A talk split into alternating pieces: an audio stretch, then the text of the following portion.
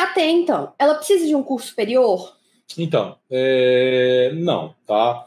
É... Assim, tem... eu, eu li umas perguntas aqui agora e eu vou responder assim, né? A pessoa está estudando pedagogia? Pode. Eu estou estudando psicopedagogia e quero voltar ao mercado de trabalho? Pode. É... Não existe requisito para você ser uma profissão que não tem requisito, que não tem lei. Tá? Não tem lei, né? Existe requisito para ser advogado? Sim, cursar o bacharelado em direito e ser aprovado no exame de ordem. Isso é um requisito. Quem disse esse requisito? Foi o João? Foi a Maria? Por quê? Esse requisito tem que vir de lei. E a advocacia tem lei? oito mil novecentos e seis, por exemplo. Então, se não existe requisito, não existe lei, existem condições que o mercado de trabalho impõe.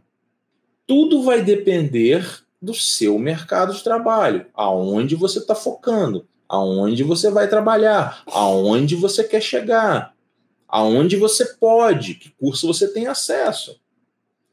Quanto mais qualificado for a pessoa, melhor ela será.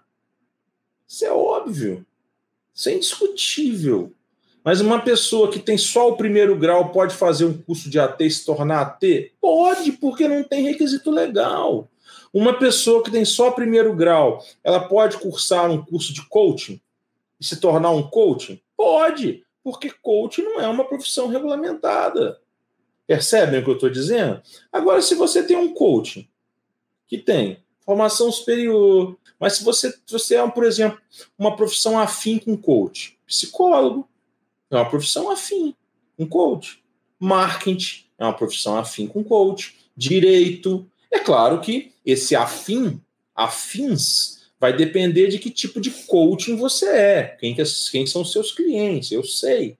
Não está lá escrito na lei que regulamenta a profissão de coach, porque não tem lei quem pode ser coach, como também não está na lei que regulamenta a profissão do A T, porque não tem lei que regulamenta a profissão do A T, quem pode ser A T?